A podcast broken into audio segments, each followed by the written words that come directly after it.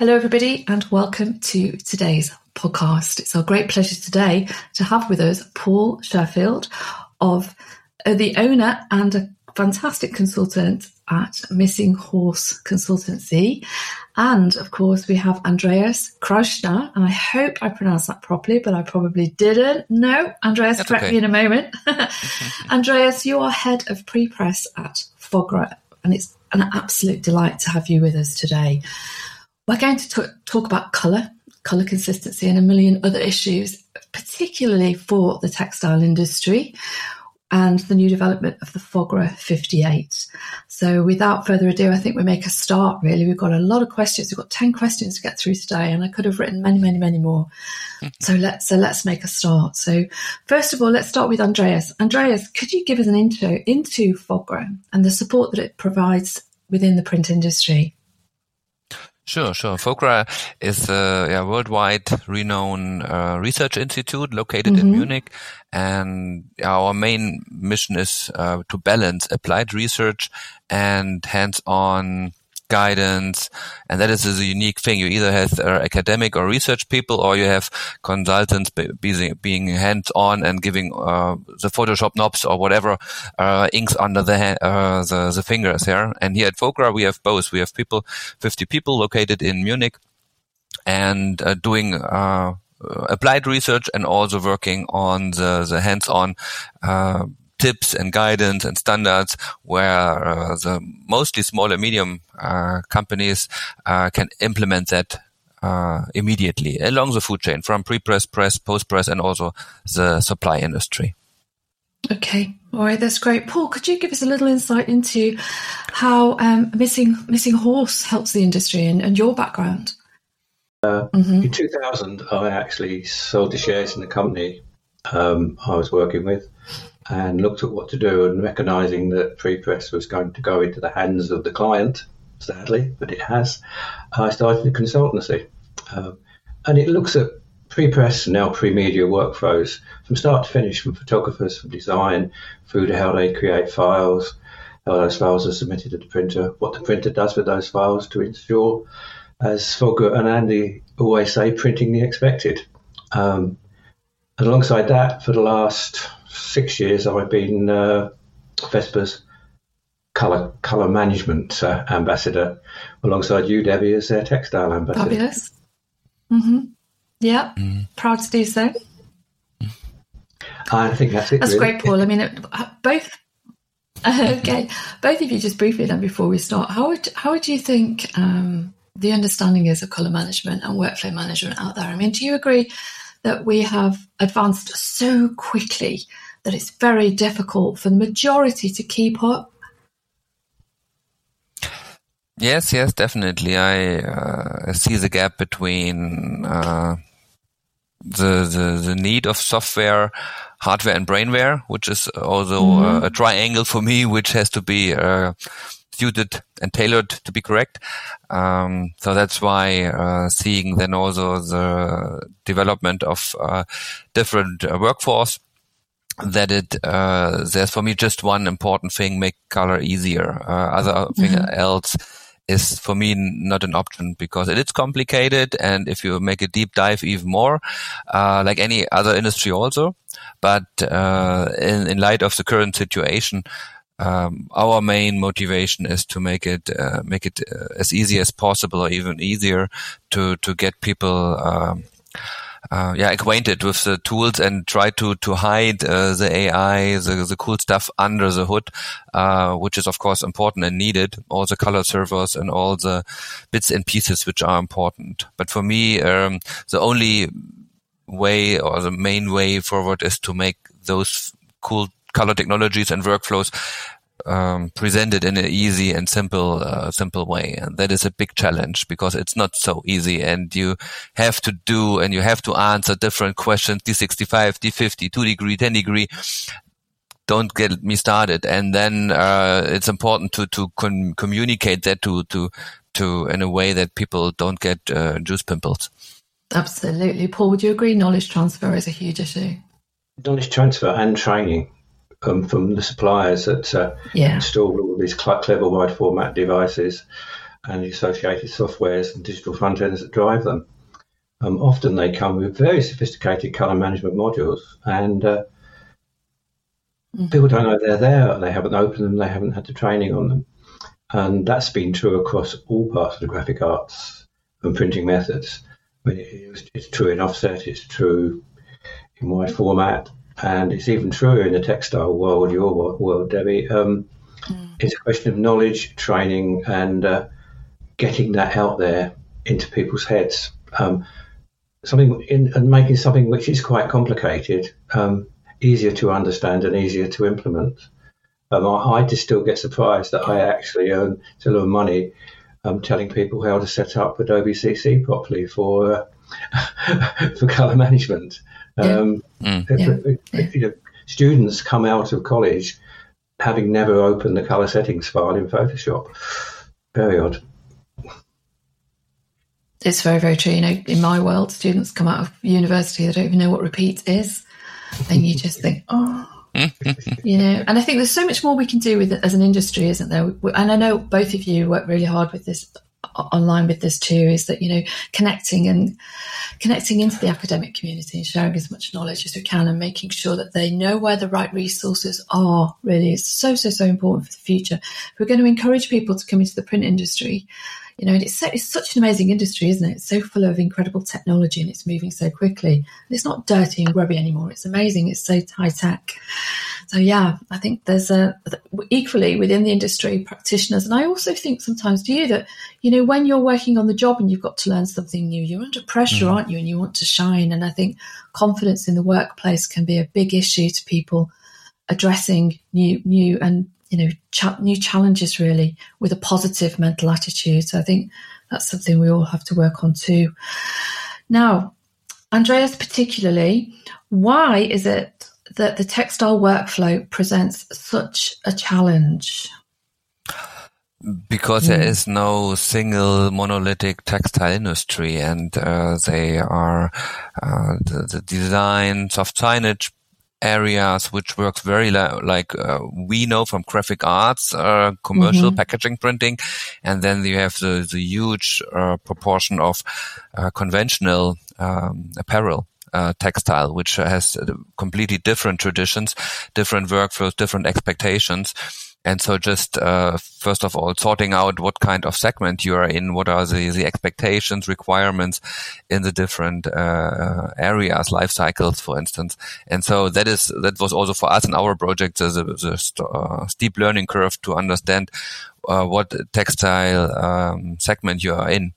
And, mm-hmm. and so that's why, uh, we, uh, from, from color management point of view, we identified two quite different uh, segments. However, the, the complicated thing is that there's also uh, an overlapping area where print service providers serve both. So they have their uh, soft signage applications, their graphics applications, uh, following the, our normal traditional kind of PDF based color management ICC workflows, but other uh, areas also with a lot of analog um, printing, they have individual workflows, um, tools for uh, data preparation, which are typically not known in the graphics uh, community.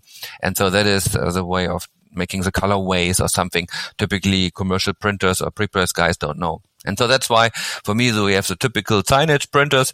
They handle kind of uh, textile as paper, more or less, um, mm.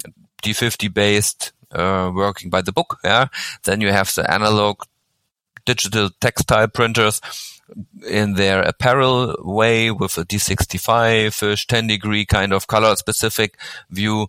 But there are more and more uh, print service provider um, uh, web shops yeah, um, serving both worlds. And that is where the complexity uh, arises. And that is where we try to provide um, offers a framework to say, okay, if you are here or here, then you should uh, set up your presses and your pre-press hardware and software in that way or in that way. Paul, would you agree with that? Do you think that, you know, with convergence with people moving from signage and textiles over into new applications and new opportunities, do you think people are just like trying to sidestepping trying to use the, the current workflow, the workflow they've always used for the graphic industry, and not paying enough attention into a particular textile space. Personalization comes into all of this. Suddenly, they cannot use their craft techniques, which have been used for a long time with uh, rotary screen presses and printing 7, 8, 9, 10, 11, 12 yeah. colours. Um, it, it, can't mm-hmm. happen anymore. You know, digital presses don't work that way, and they need digital front ends. So it's a completely new area for them, and a huge amount of understanding and learning has to go on. Um, uh, uh, but the, the, other issue is the number of markets addressed and the number of mm. what we would call substrates, the number of textiles that needs to be addressed within those markets. And even within the wide format um, inkjet area, a number of different sub methods and inks and drying systems. Um, you know, dye sublimation. Mm-hmm. Are you pre-washing? Are you washing after you you print? All these sort of areas come in. Um, and it, but the thing is, it's a hugely growing market.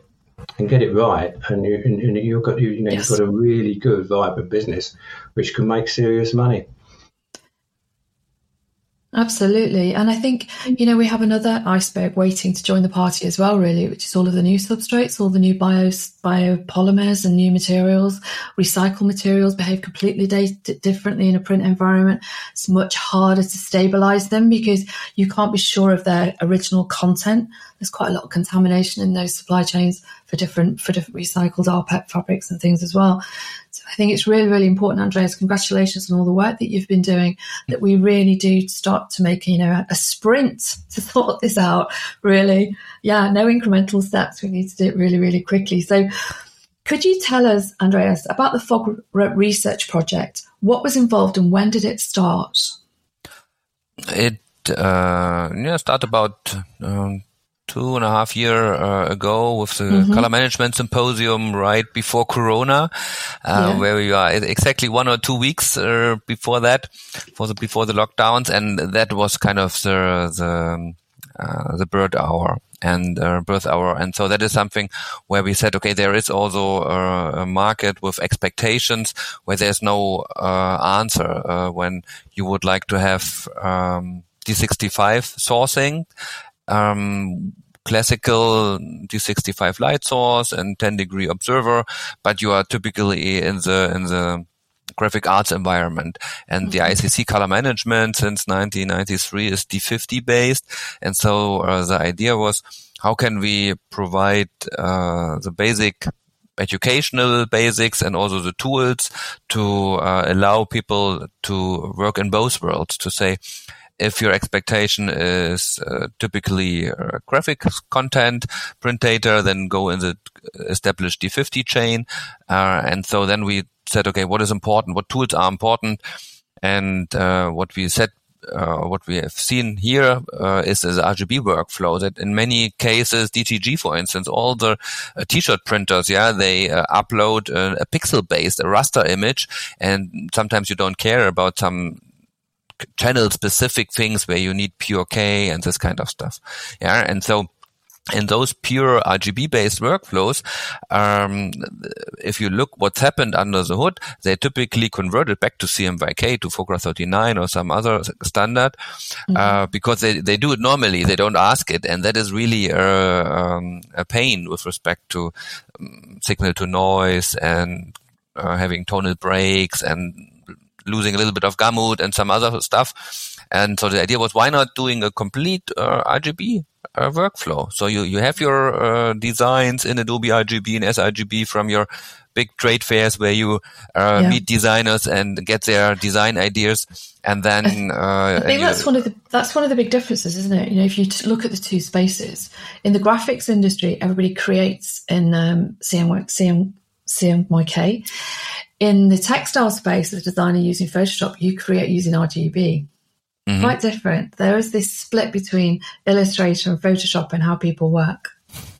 Yes, yes, and that is, uh, and and in, in, printing for many good reasons, you you have to think also in the in the channels in the CMYK channels yeah. because you don't want to have text being or black text being as uh, CMYK because that will quite quickly look not so nice, yeah, and anyone mm-hmm. sees that. But in many, many pixel-based designs, you don't need to revert back to CMYK. You can you can remain in an RGB up to the final end, where of course you then go into the the, the inks and ink channels happen to be there on your DTG or whatever digital press. Mm-hmm. And that was and there was no. Uh, no color space for that, no reference color space. And that was the birth hour for developing Fogra 58 as the first Fogra standard in RGB. So all the 57 Fogra standards before are CMYK based. One is CMYK OGV, Fogra 55, but mostly uh, the first RGB ever at Fogra history.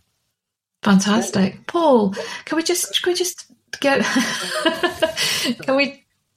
Can I ask Andy a question? Sorry. I'd like to ask Andy. Go for it, absolutely. Andy, when you looked at what is now you're calling textile RGB, um, why did you dismiss other wide gamut RGBs such as ECI RGB and Adobe RGB? Good point. Uh, because they're not printable. So the main the main reason when we develop Fogra standards is uh, that they are achievable, printable, matchable by the print service provider. If you happen to have sRGB or Adobe RGB, ProPhoto, whatever, uh, even sRGB, they have sometimes so huge colors which are not printable at all. If you look at typical gamuts of um, direct textile printing, indirect uh, mm-hmm. sublimation, DTG, you see dramatical changes between their native gamut behavior and those uh, display referred color spaces. And we found people where uh, people ask them to match an sRGB or Adobe RGB design and they do iterate, iterate, iterate, but you mm-hmm. don't iterate 30 delta E's to, to uh, one digit delta E's. Yeah. And, uh, so the, the main idea is to get an intermediate and overarching color space, which is achievable, which is printable and proofable, um, and uh, for the print service providers. And they should get a reference which is realistic which can be matched with one digit delta e's and not two digit delta e in a short fashion. Yeah. And so, uh, and that's why the, the, the, the, color space was designed to, to, um, uh, an intermediate where you have your designs, uh, sRGB or Adobe RGB and perceptually map it in Fogra 58, get a very nice still nice appearance on your screen, but now making a reference which can be achieved and printed uh, by typically print service providers with close tolerances, which we know with our media wedges and our protocols. And that's a big differences. And also maybe one point is to uh, designing the Gamut hull of uh, 58 was made to cover most all of the TCX samples. So even for those who are not coming with designs and nice pictures, but also with a unique uh, TCX Pantone sample, for instance, uh, then we make sure that this exactly number can be expressed in one RGB value, which is numerically identical, delta E zero, between uh, the RGB and the pipette information you see in Photoshop and the D50, uh, D65 10 degree value, which you have when you measure on that specific textile and which you can then also measure back uh, later on your production to get that match. So that was kind of the main um, idea for 58. Andreas, if I understand that correctly, then what you're doing is you have a space, a unique space, Fogra 58, where a customer brings their files into.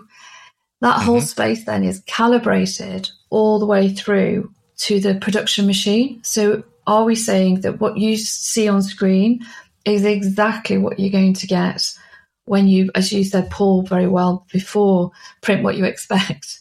Is that is that the right term?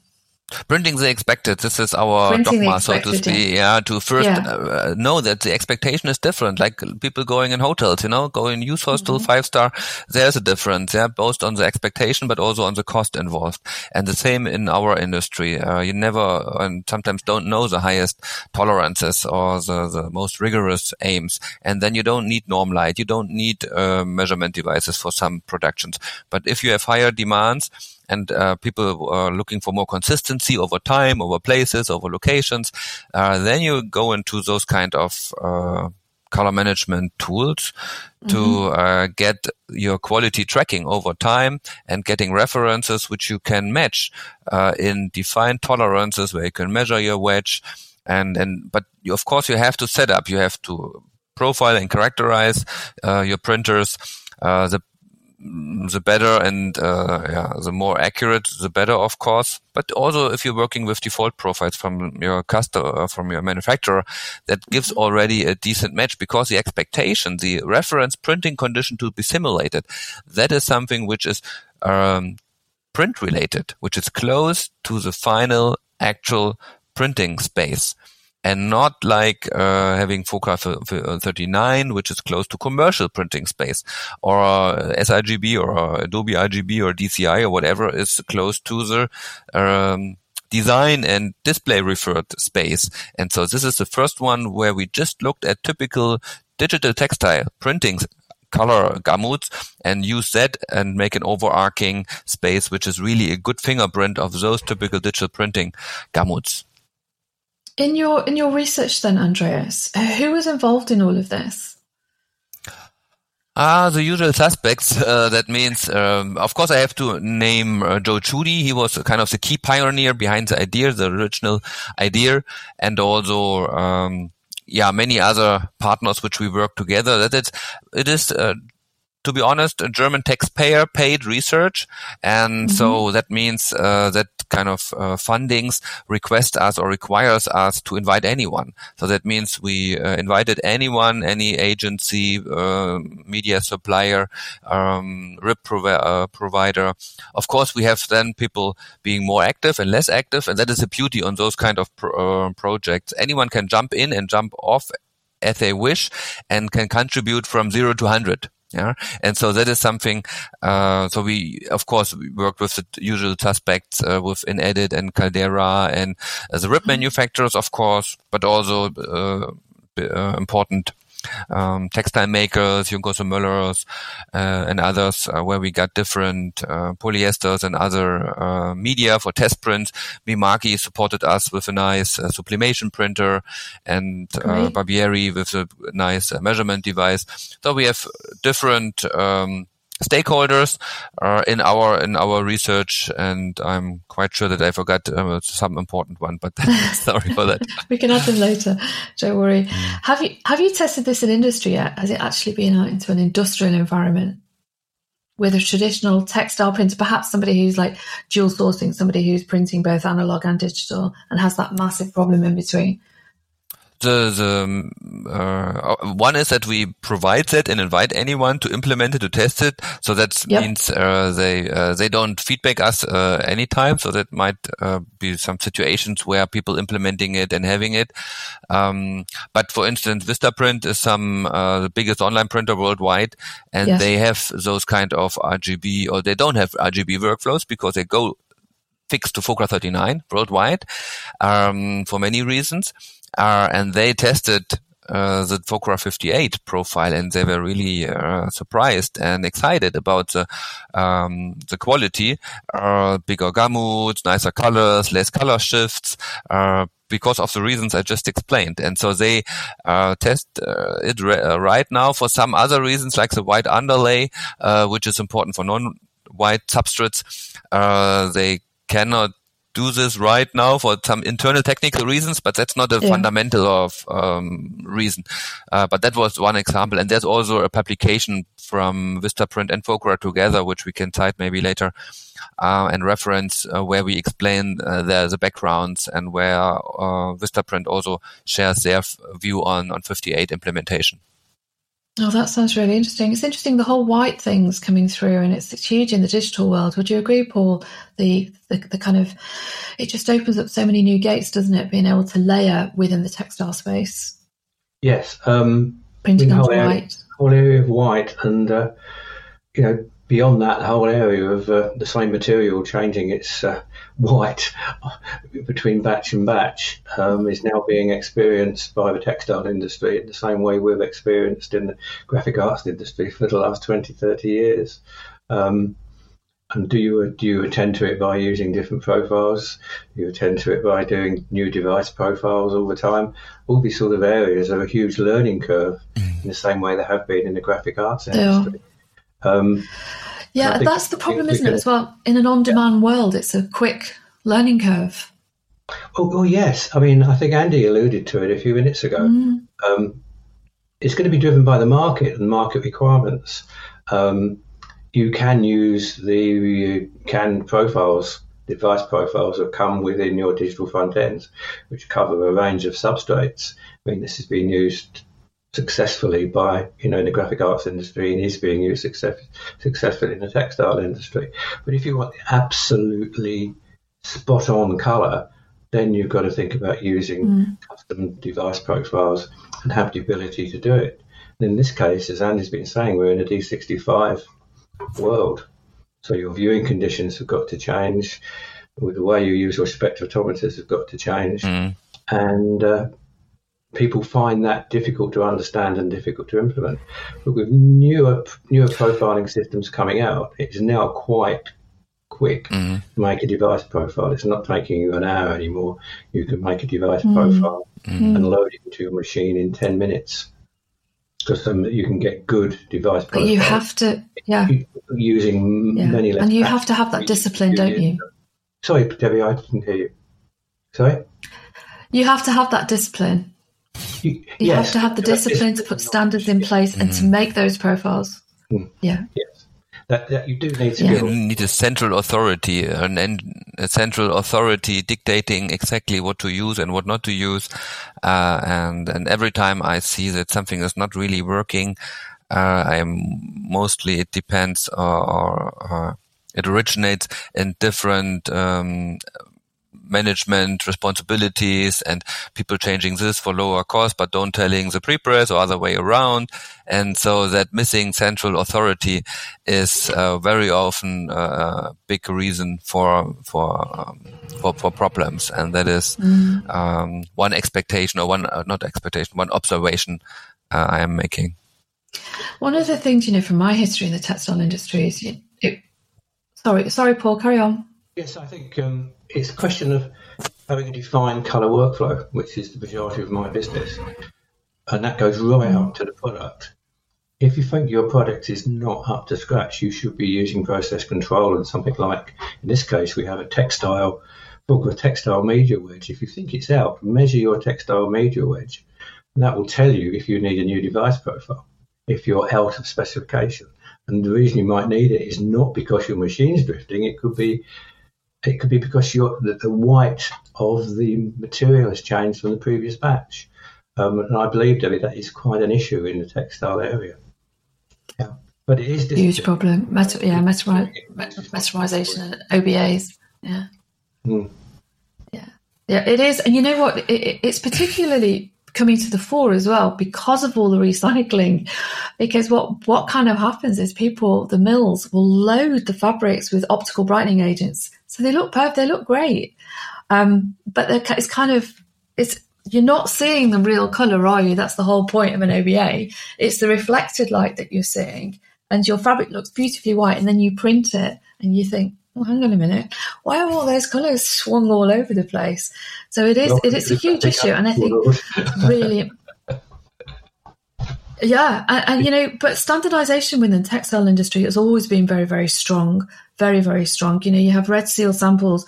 You know, in the days of filing cabinets, just have thousands of them, and every single print batch, a sample would be taken and loaded and back, back, back, back, back, so that every time you came to do a print run, the colorist would hand match all of those recipes because you know in the real world pigments change too it doesn't mean you know in a in a in an analog world pigments can switch and swing too, and you can mix exactly that recipe and it's still not quite right. You have to have a great eye to change them back. And I think there's this just this idea in the print space that it's magic. It's literally the world of Harry Potter, and you press a few buttons, install a bit of software, and magically it works. But you know, as practitioners, we exactly as practitioners, mm. we know there's a lot more goes into it than that. And I just think it's fabulous, Andreas, um, the work that you've been doing because it's you know highlights and starts to get a standard in place for everybody working within the textile space it's an offer. It's an offer, and people can uh, can use it. And we try. This is our um, mission to to understand the, the, the pain points at different uh, areas and try to to overcome it.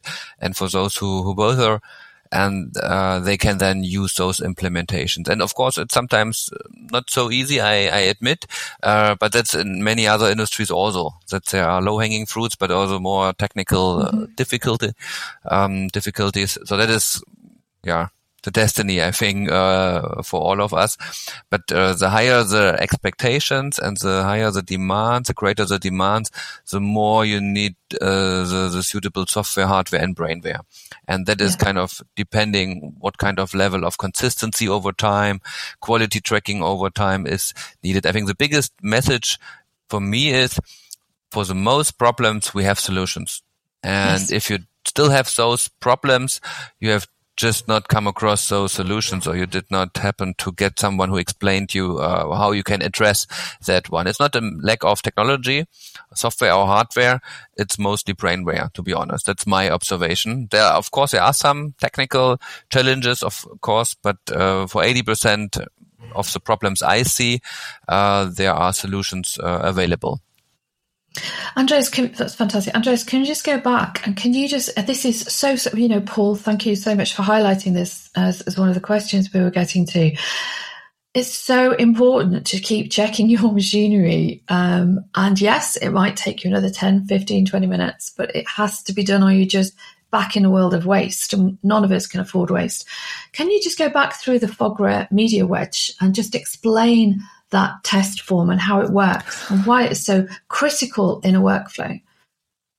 Sure, sure. I think the most important part for a Fogra wedge, which costs some money, with respect to all the other wedges which you can build in 10 or 20 minutes, uh, mm-hmm. are two things and two main uh, points. One is that this is worldwide recognized. So this kind of wedge, you can be assured that any software worldwide can read it and interpret it correctly uh, and evaluate it with different standards, uh, GRACoL, whatever, proofing, validation, print, PSD. Uh, and the second thing is the support. That means if you have a licensed wedge, you can call us maybe not day and night, but day, yeah. And we will uh, tell you, and you have the, the support for that one. And that's the biggest first difference between all the uh, tailored free uh, wedges you can do on your own. So, and and with that specific one, we we know that there are CMYK based wedges uh, and and uh, ECG expanded color 5C, 6C, 7C, and 8C wedges from Fogra. But uh, when you deal with RGB based workflows, there was no RGB based uh, wedge. And so we developed uh, an RGB based uh, wedge which can be measured with all devices because we just want to have one layout and not a gazillions of layouts, which are, which maybe are important for a specific niche or that instrument. But then again, you lose your, your worldwide, um, catchy representability. Yeah, that everyone knows this is a Fogra wedge. I can measure it. If you come with 20 layouts, uh, you will lose that beauty. And, and we designed it to get a sampling, uh, tone value combinations which is right in the middle between, it's a compromise. Like all wedges, you can have a huge chart, you can have a small chart, but we try to reach the best compromise, a wise balance between the, the, the smallest size and the maximum um, representativity with respect to color uh, process controlled, what happens in your different uh, color areas, but also color accuracy. We're not claiming that you build a profile with that. You can, but there are better designs and better charts for that. But that is the main mission for that. And so we, maybe last sentence here, we used a regular RGB grid sampling because in RGB space, you don't know exactly, or you don't know nothing, or you don't know anything about uh, the specific printing behavior with respect to tone values and dot gains and stuff. Mm-hmm. So you can sample that maybe non-regular in, uh, but it makes no sense in, in RGB. In CMYK, you can uh, sample it. So the sampling and the patch selection was done again to be have a unique design, be recognizable worldwide, measurable with the usual suspects, and uh, have that level of quality uh, tool uh, uh, in a worldwide manner. So you're saying that, that that wedge as well can become a backup. It can be a control tool for a specific batch. So you know you, you Yes, batch, for batch run per, for for uh, quality yeah. uh, tracking yeah. over time on your machines yeah. on a regular fashion, whatever the the frequency is, depending on your stability, once a week, once a month, once an hour. yeah, depends on your variation in your components. And also then if you match something, if you want to match Fogra 58, for instance, um, then you need a test chart where you can uh, qualify and where you quantify, make a report. And so uh, when your reference printing condition is an RGB, you cannot use a CMYK wedge. You need to also have an RGB wedge, which reflects your uh, reference values, which your customer, your designer expects. And so uh, that's why we have also the wedge. So you measure um, 72, for instance, uh, color patches, and then you compare it with the RGB references.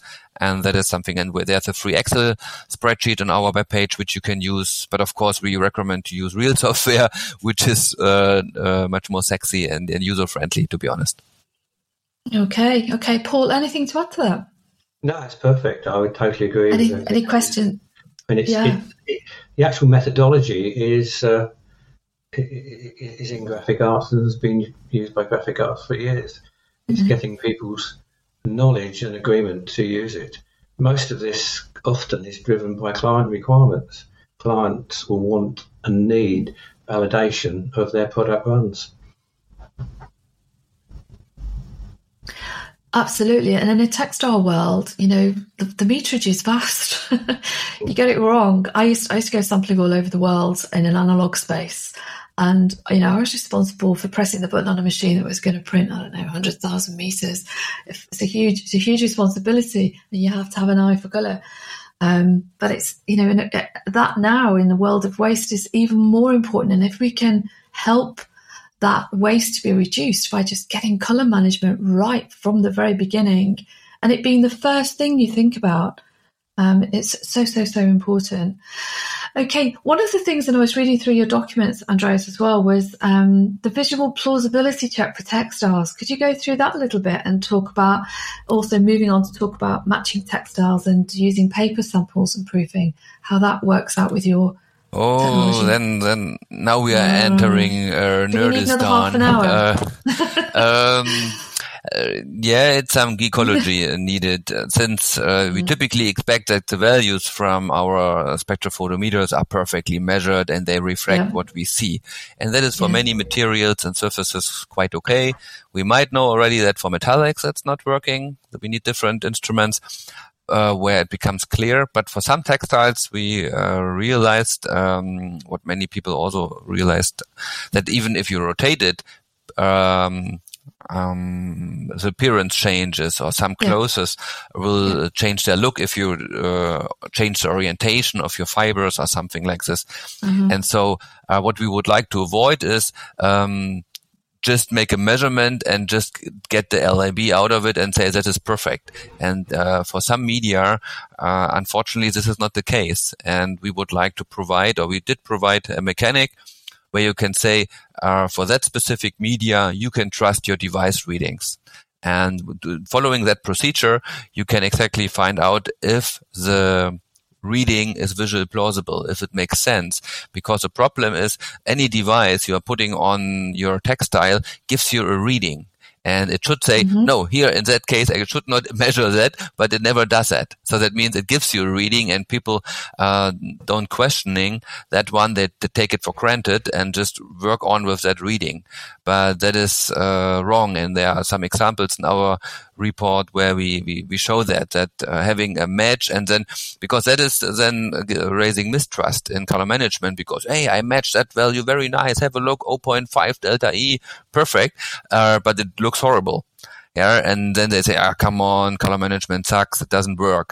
But why? Because you measured wrongly at the beginning. And yes. so that mechanic and that uh, guidance is uh, is uh, intended for those people with challenging substrates to double check, going through the procedure, measuring it, proving that value, and mm-hmm. um, where we know that everything is perfectly fine to measure as we see, and then if the proof to your uh, textile is visible close, then you can say, okay, I can work with that device. That's the, the wrap up. It's, it's all so interesting and so deep. You know, we could actually have a whole podcast for 24 hours on this, couldn't we? We've got the questions in here. Each one could be an absolute, could be an episode. It's so, so, so interesting and so deep and so informative. It's fantastic. Andres, one of the questions was the use of absolutely, Paul, please do. Andy, would you recommend different geometries on spectrophotometers generally then for, for more difficult textiles? Um, for instance, uh, if I can, uh, just a small um, story. That means um, if you are a textile and you uh, have an i1 Pro, for instance, on top, and mm-hmm. what happens there? The light comes from 45 zero, and the detector looks on top. Yeah, that means, but yeah. the rest of the hemisphere just pretend to look up in that i1 Pro opening. Yeah, is dark. And now you look, the same textile is now in a viewing cabinet. You look here, but lights come from everywhere. Mm-hmm. You know, not only from 45. So the textile fibers, they are catching up photons from all the different ways. And depending on their topology and bidirectional reflection distribution function, yeah, by the BRDF, are, uh, you are catching up, your eye is catching up something different than the sensor and the device. And that uh, and so the, the, the, the, first thing is to understand the, yeah, how your photons travel from the light to your fibers to your eyes.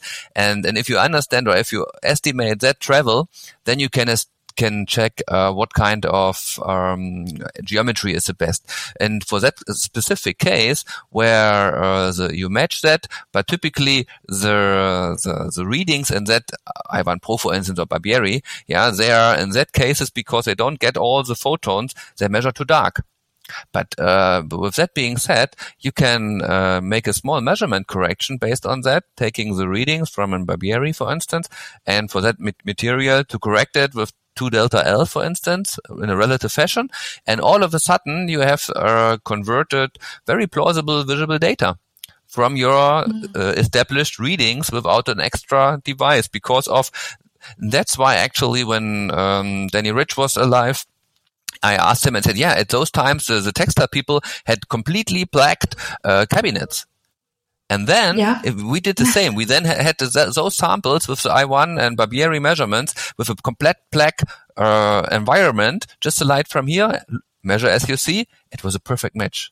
Yeah. And so those kind of uh, parameters coming into play, yeah, the additional photons from uh, the, the Cray sideboards, uh, they all play together and uh, and so yeah, there is no perfect um, uh, answer to your question having a, an integrating sphere device which comes typically from all the suppliers the garment makers and all the stuff uh, this helps also a lot if you do everything the same yeah? if you have the same hmm. material mm. same geometry and then if if you get the same reading then you get the same appearance. That is something you can say. But if something changes, those uh, instruments are not helpful to provide information what you perceive. That it's is especially something it? what you see when you have 3D rendering, like Visu and other companies, yeah. Text Heaven, yeah. When you have virtual renderings of textiles, then you need and then you painfully learn what parameters you need in your to get a per perfect rendering.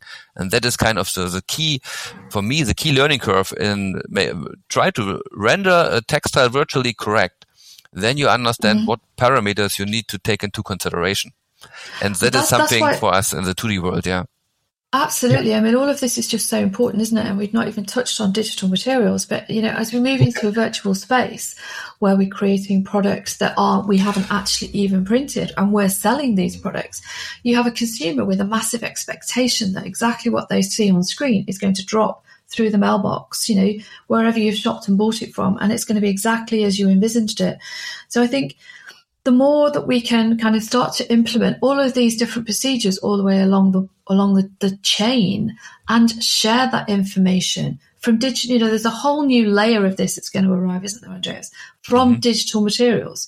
So if you can, for example, as a color technician in the background software wise, if you can have the all of the information about the GSM, the comp- composition of the fabric, the weave, the grain, and all of that, if you could have all of that embedded within the digital material that you are then going to hit with a spectrophotometer, the technologies can talk to each other and hopefully start to fine tune color more in the future so that we don't order products online that then arrive and look nothing like the screen. It's, it's, all, all, it's all the way forward, really. I think that opens up a Carry on, Paul. Opens up a whole can of worms, Debbie. Because most consumers are not looking yeah. at colour on screen. Um, they're using cheap screens. They True. wouldn't know about calibration and they wouldn't know about profiling.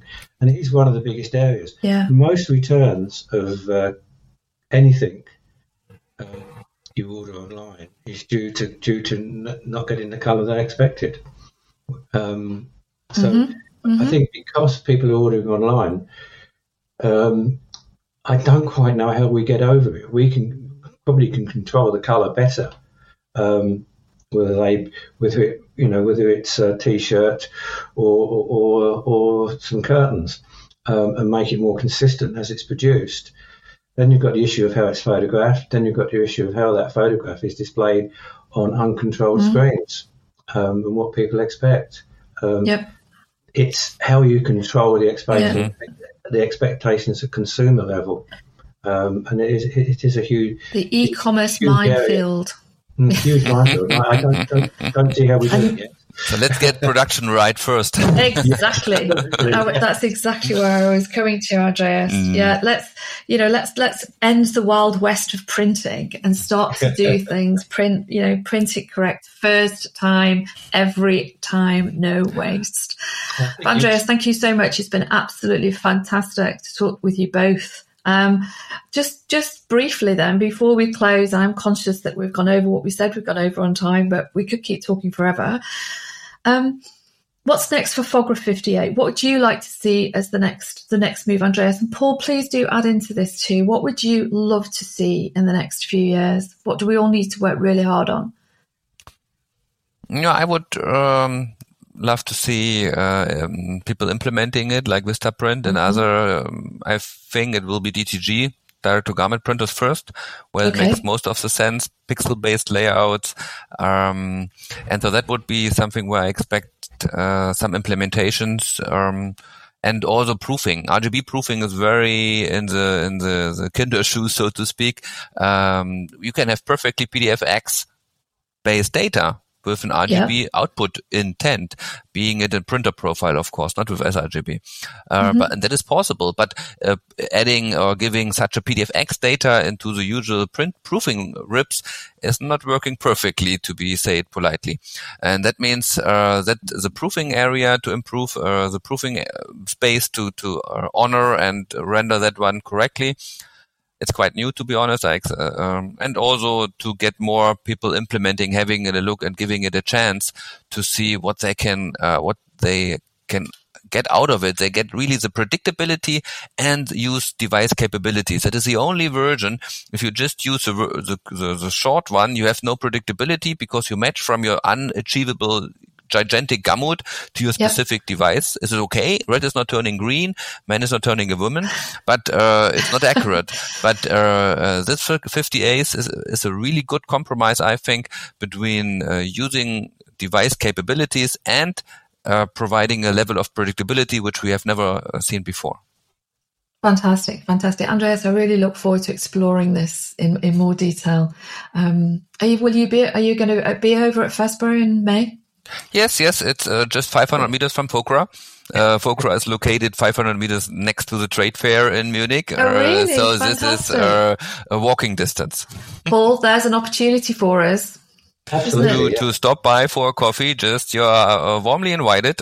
Absolutely, we will definitely do that. Won't we, Paul? That sounds fantastic. Paul, what, where would you like? What what recommendations? Yeah, what recommendations do you have? What what's your magic wand? Where, what's your wish list for for the future with regards to colour? The wish list is what we are trying to do with investment, which is increase knowledge in this area.